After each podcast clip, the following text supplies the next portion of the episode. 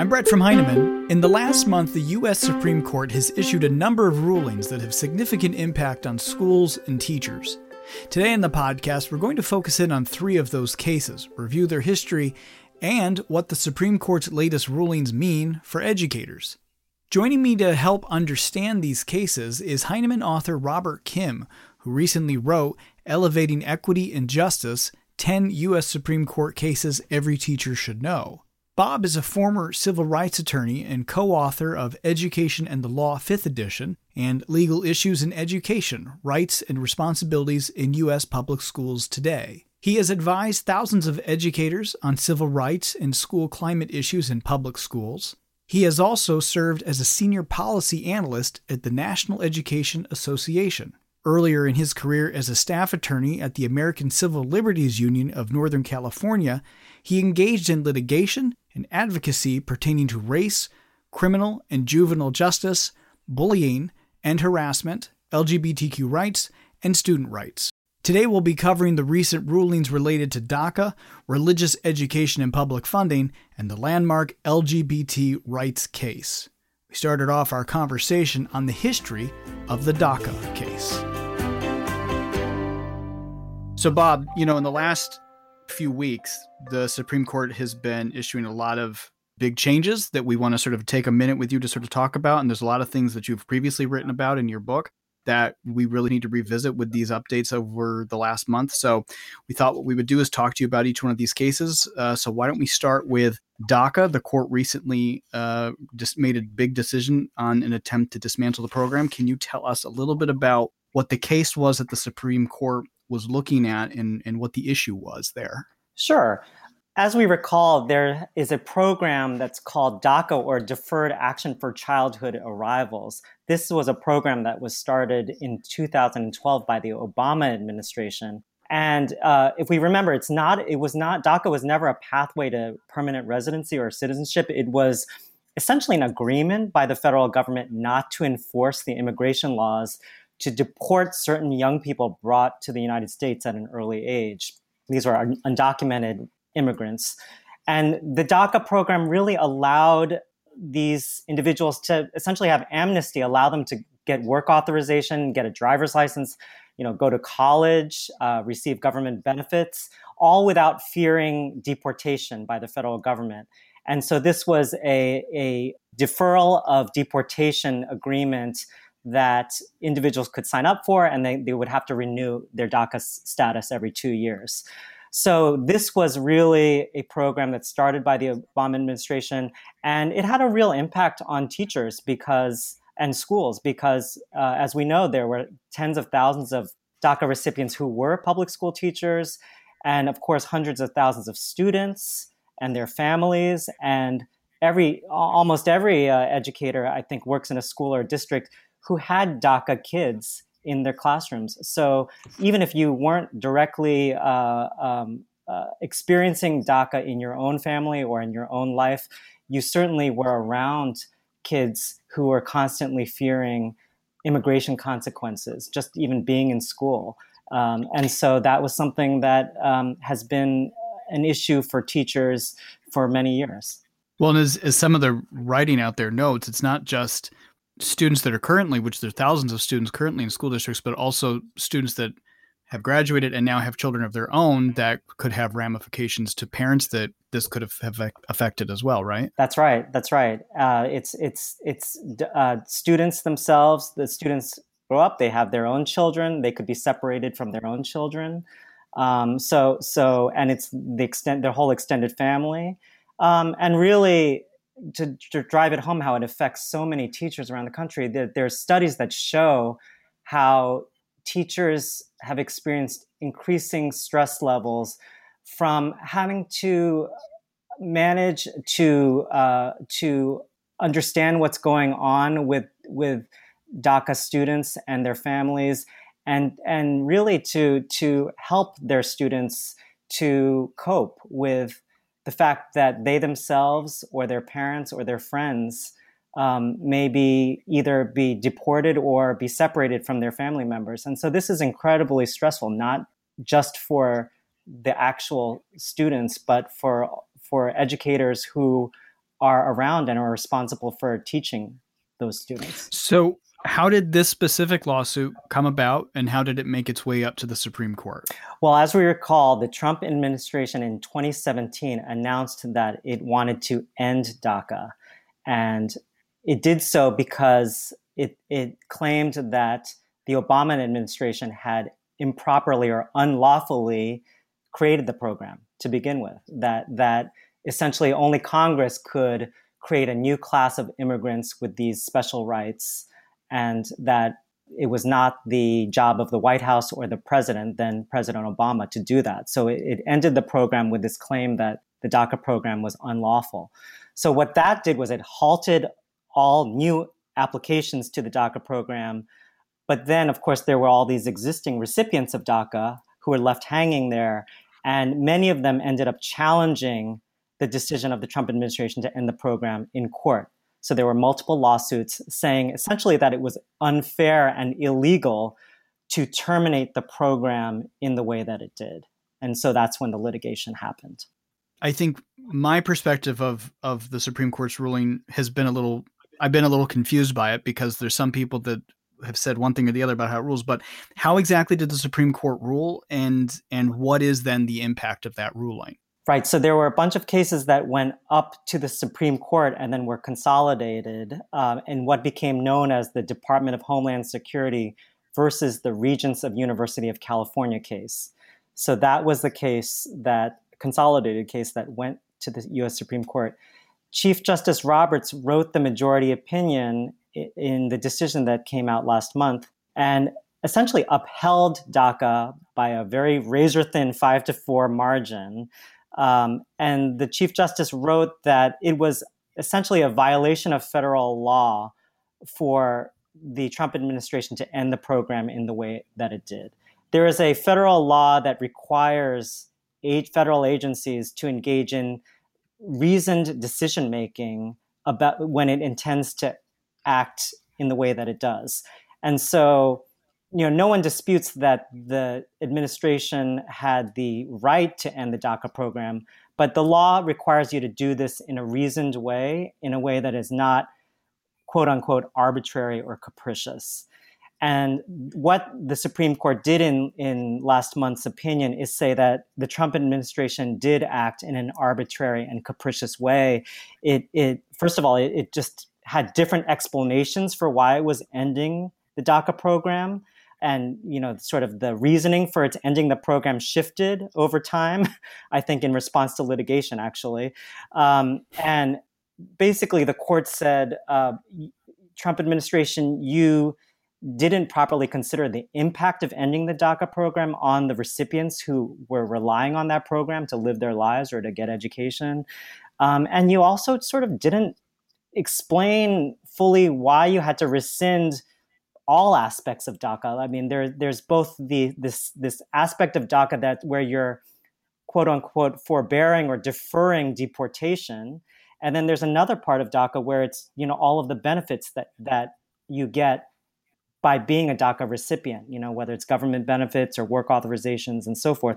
So the, the Trump administration never really explained why was it had to end both parts of that and not just one or the other. And um, and so that alone is sort of, you know, when you don't explain yourself well in ending the program um, and you don't consider what the impact will be on people, that's arbitrary and capricious, said the court, and it was a violation of federal law for it to end the program in the way that it. So, where does that leave the DACA program currently, and what is the impact of this ruling on DACA moving forward? Yeah, well, the immediate relief, big size of relief around the country, that that that hundreds of thousands of existing DACA recipients are still on DACA, still still get DACA, and don't have to immediately drop out of work or school or go into hiding or figure out what to do with their lives. So that is uh, a temporary relief.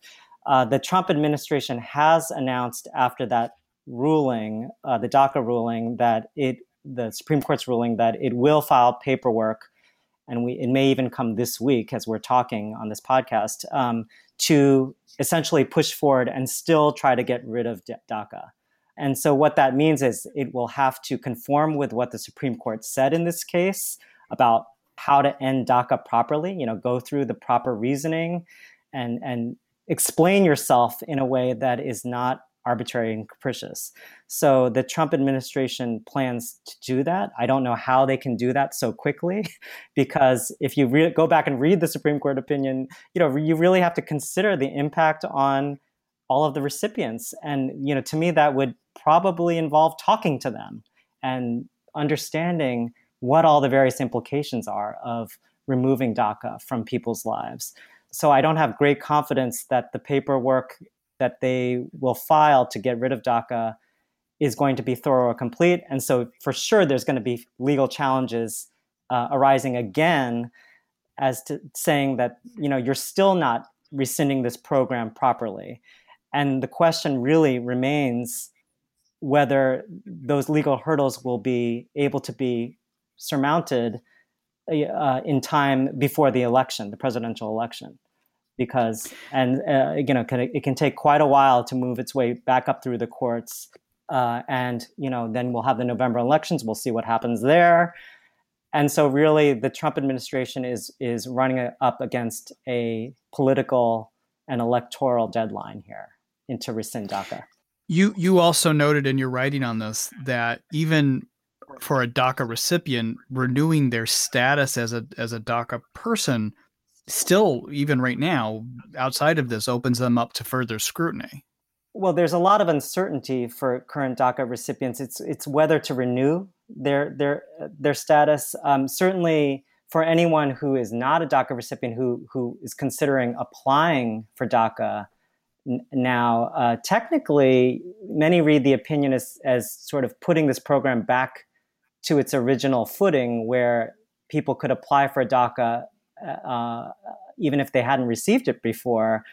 Certainly, that doesn't seem likely given that the Trump administration is, is now moving to end the program altogether, even for existing recipients. But there's a lot of risk in, in applying for or renewing DACA because again, we have to remember that there's always this specter of deportation hanging over people. And so identifying yourself to the government, you're doing that with an understanding that the government is making an agreement with you not to deport you. If the government reneges on that or says, you know, sort of, gotcha, now I know who you are and I am going to go deport you, um, you can see why there'd be a lot of fear by individuals whether they should apply for DACA in the first instance or, or even renew DACA, although the fear is a little less because you already have received DACA, so you're already known to the government. But but certainly there will be some some discussion, I think, with DACA recipients and their advisors as to whether or how they should continue to try to uh, retain their DACA status. So I'd like to move on to the next case, which is involving religious education and public funding. And this case uh, was around a, man, a Montana tax incentive. Can you tell us a little bit about what the issue was in that case and and what it what happened there. Sure. Well, Montana uh, made a decision. The Montana legislature made a decision to give up to $150 in tax credits to individuals who would then contribute to a private scholarship fund.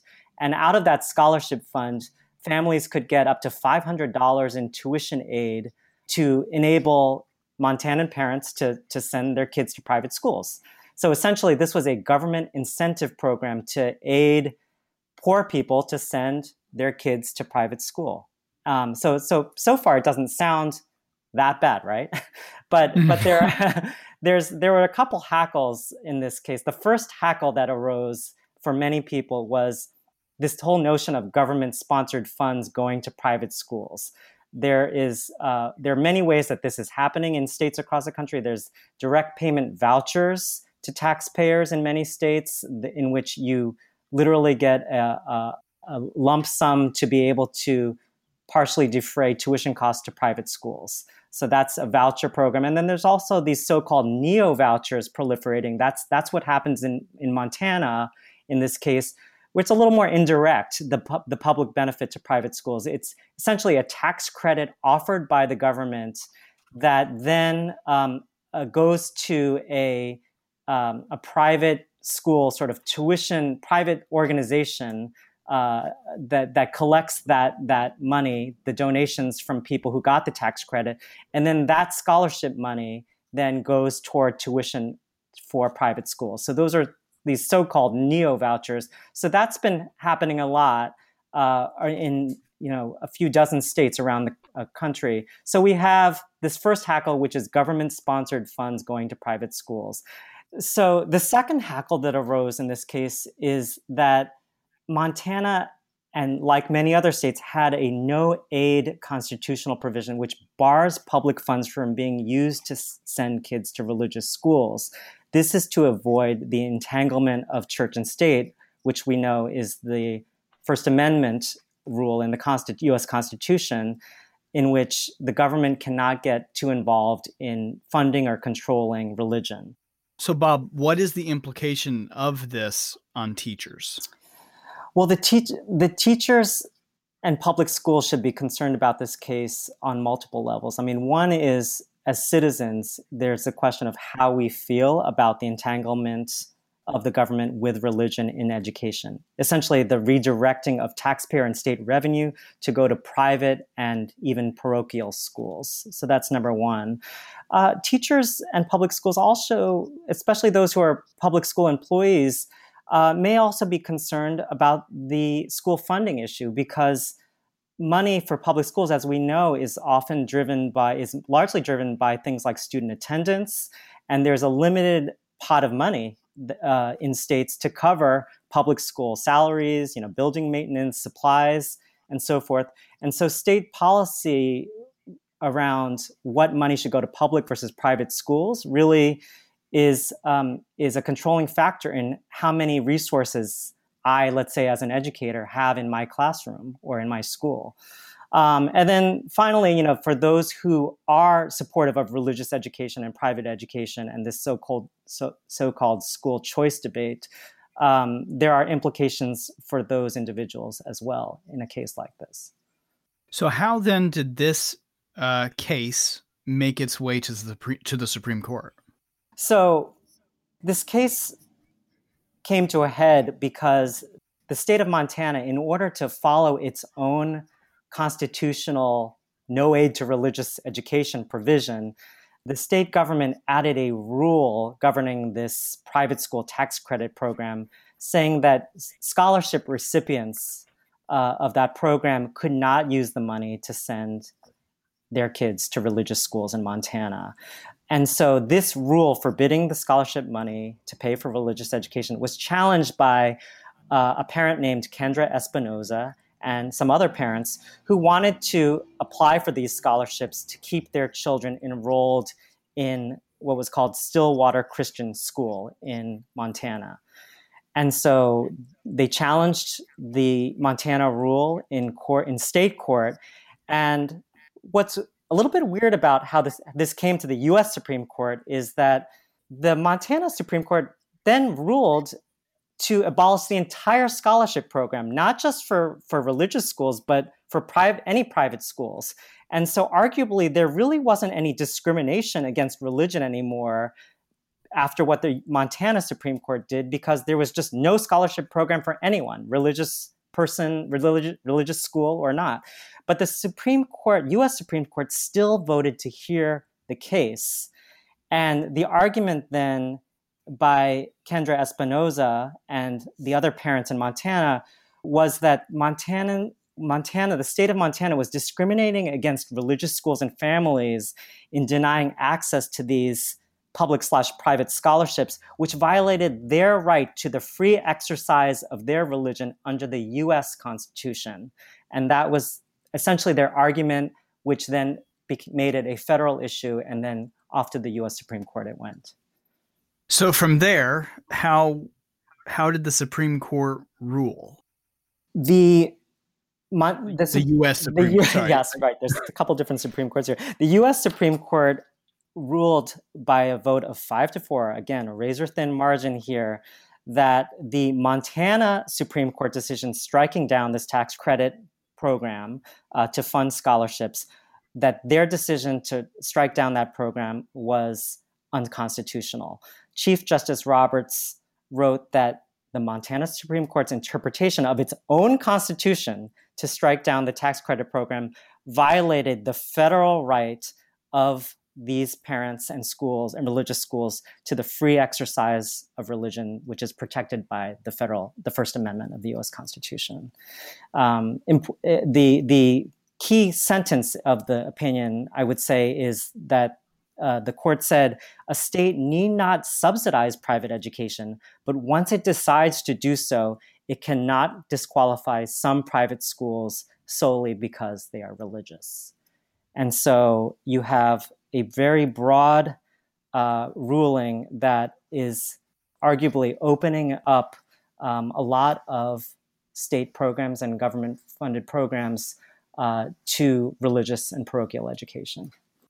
Being that it is so broad, what is the impact now of this ruling for states moving forward?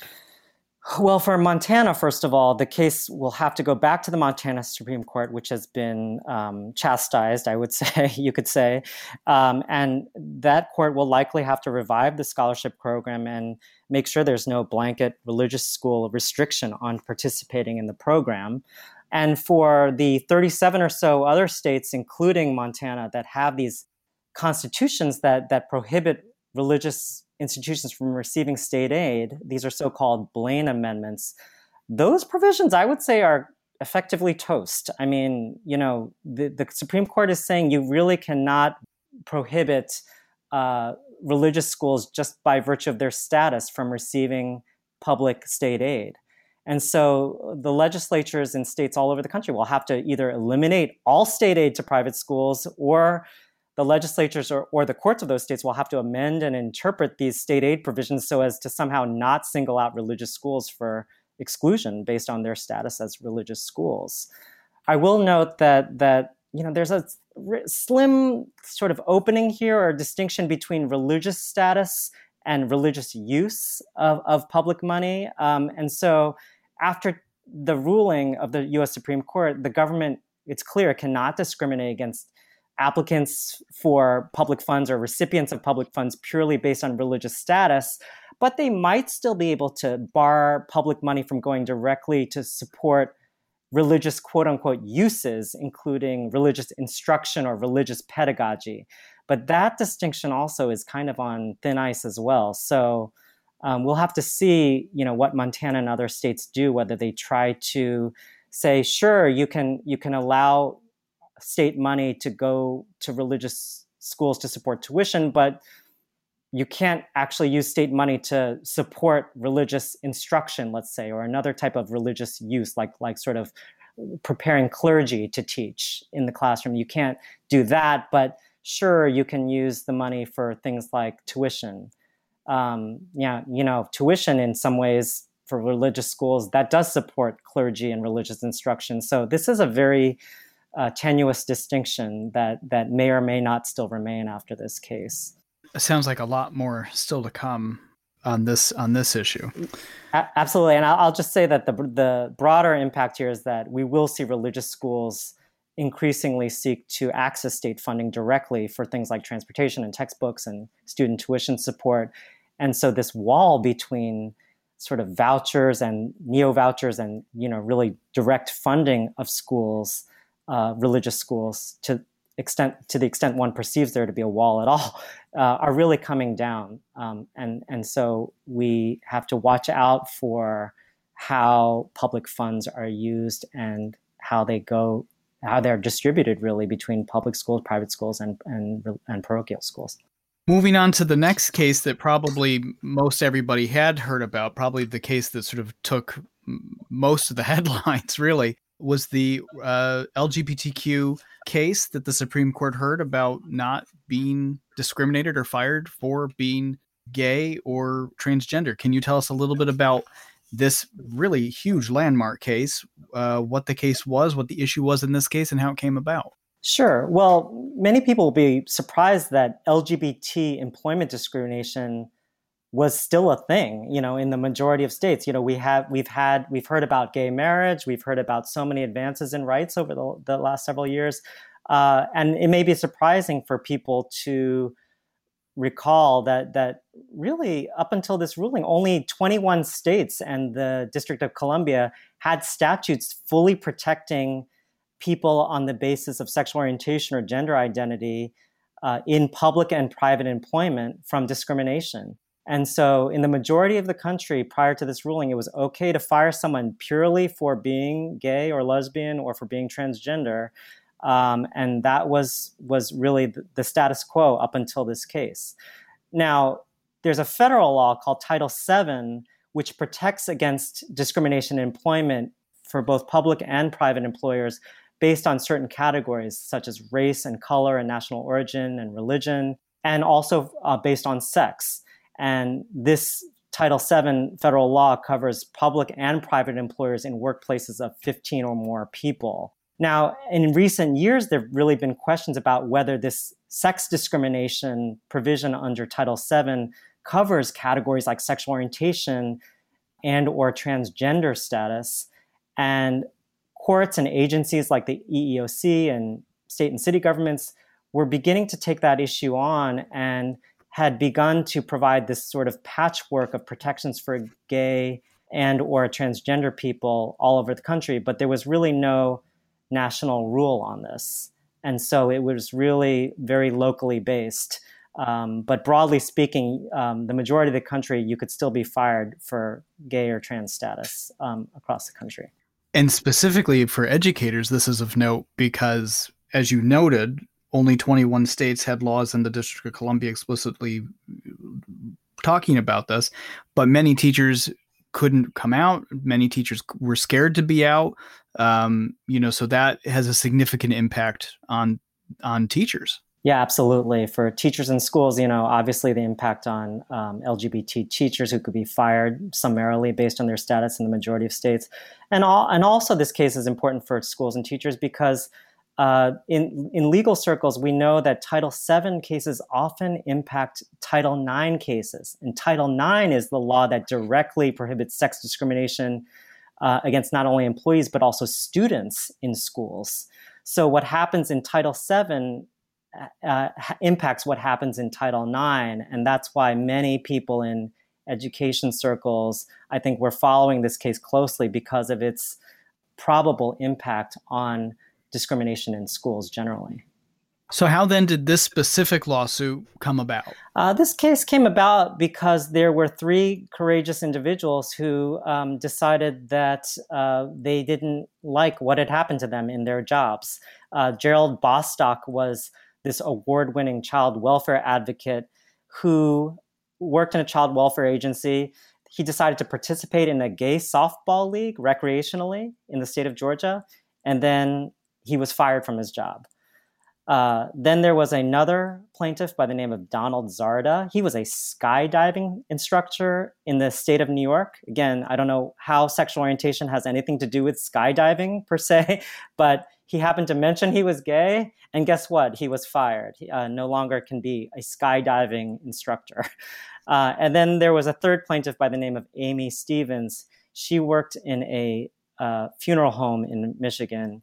She uh, uh, uh, transitioned after several years on the job to identify as female. And shortly after she did that, and um, you know, and and sort of identified and let her employer know that uh, she was fired from her job at the funeral home. So they all sued in their respective states, and they had received different results in the lower courts. Uh, I think two of them prevailing and one of them not prevailing in the lower courts.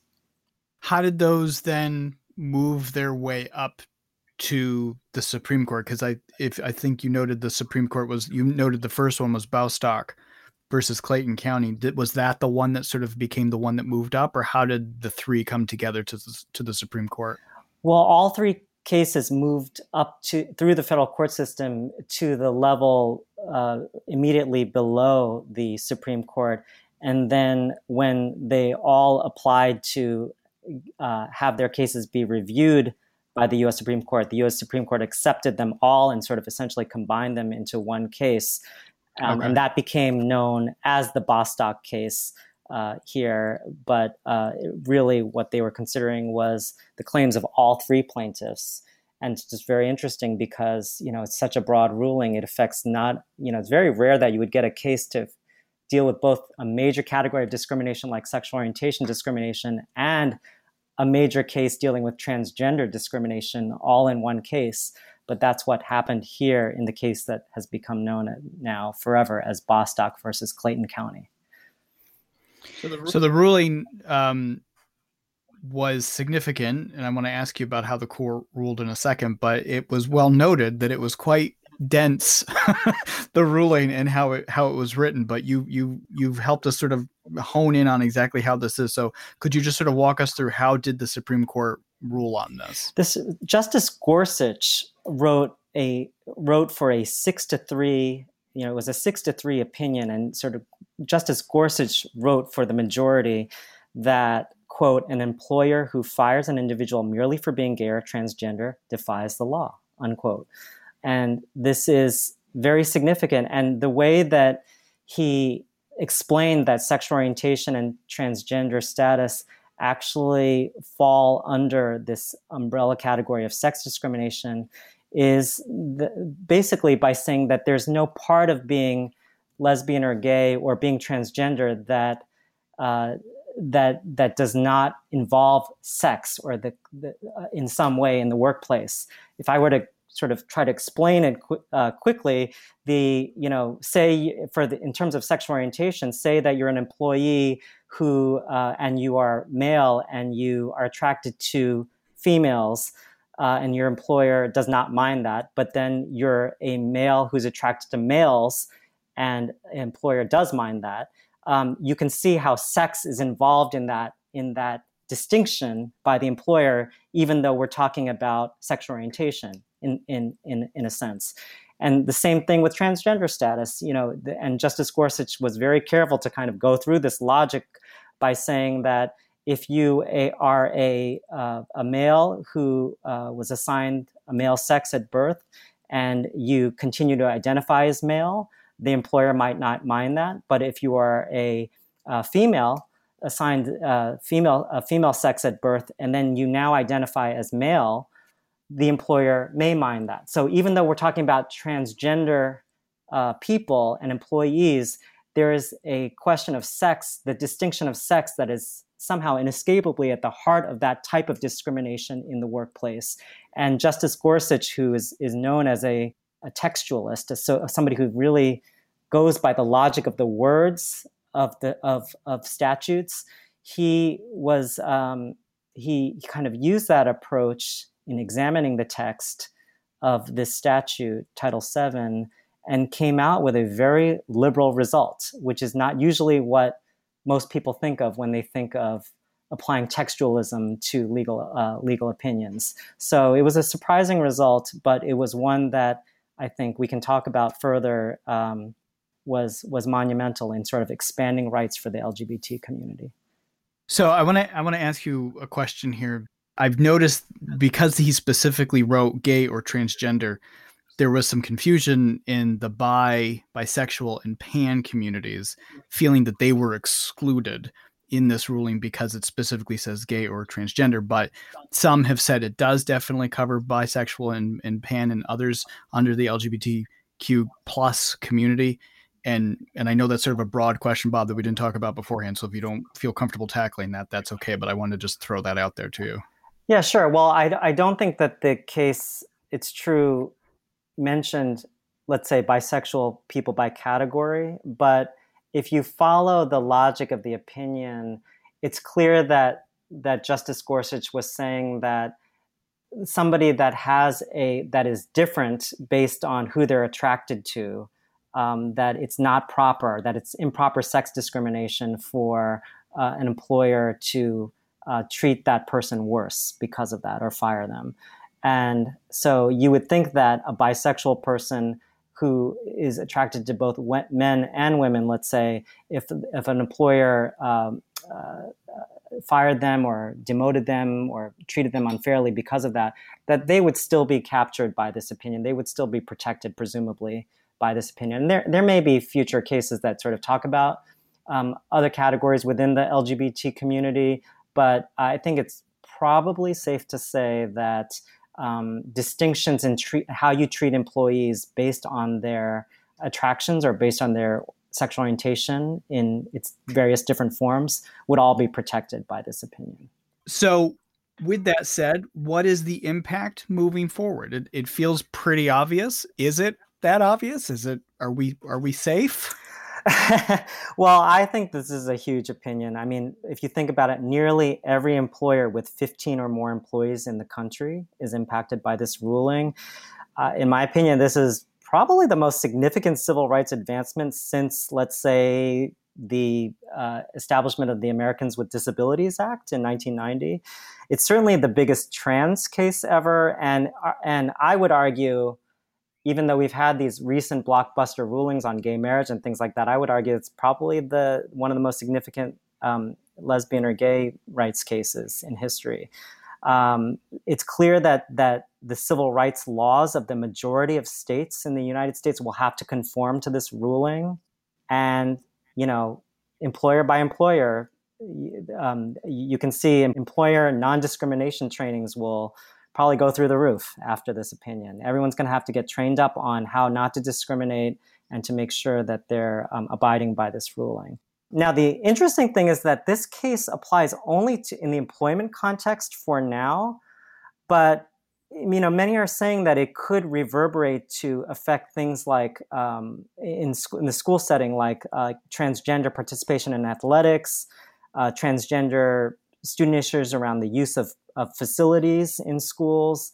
Uh, and, and so even though this is an employment decision, as we know, you know, once you say you're equal in one context, it's hard not to say that you're also equal in another context. So mm-hmm. there's there's many people do think that this this ruling will reverberate far beyond employment in the years to come. So those are three very big cases, Bob. How sort of wrapping it all up for teachers, wrap, com, you know, bringing all three of those together, what would sort of be your your big takeaway for teachers as we sort of reflect back on these three cases? Well, if you're kind of a U.S. Supreme Court wonk like I am, I I would say that this is a very illuminating year in in the law uh, for both generally and and for education in public schools. We know from looking at these three cases that Chief Justice John Roberts controls this court, um, and he he was in the majority in all of these cases. He is the swing vote in in on the Supreme Court, and so we know that he he's in charge. And and you could say that in certain areas, if not all areas, he's swung a little bit to the left as he's realized sort of what the dynamics of the court are and where the country is at. And also, you could tell from these three cases that the court is all over the place ideo- ideologically. They they are very either sort of far right or far left in ways that um, become very clear if you read not only the majority opinion in these cases, but all of the other sort of concurring and dissenting opinions in the cases as well.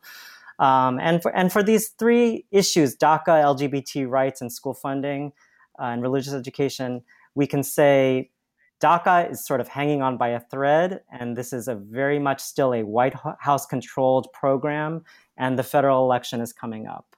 Uh, for LGBT rights, hooray for the expansion of rights to LG and transgender people and employees, and we'll have to watch to see how this affects Title IX and um, uh, LGBT discrimination in schools in particular. And school funding, as a result of this um, uh, religious education case, I think we can say that it's getting more complicated. Um, there's the, the school funding provided by the state is getting more spread out to both public schools and private schools, and now uh, increasingly more religious schools.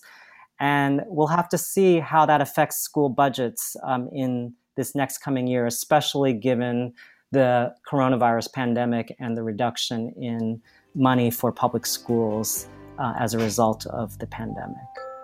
My thanks to Heinemann author Robert Kim for his time today in helping us better understand these complicated court cases. For more information on Bob and to follow him on Twitter, visit blog.heinemann.com and click on the blog link for this podcast episode. There you can also find more information about Bob's book, Elevating Equity and Justice 10 U.S. Supreme Court Cases Every Teacher Should Know. The Heinemann Podcast is a production of Heinemann Publishing. It is produced and edited by Steph George. Sound mixing by Steph George. Our creative producer is Lauren Audette. And our executive producer is me, Brett Whitmarsh. To learn more about the Heinemann Podcast, visit blog.heinemann.com. Thanks for listening.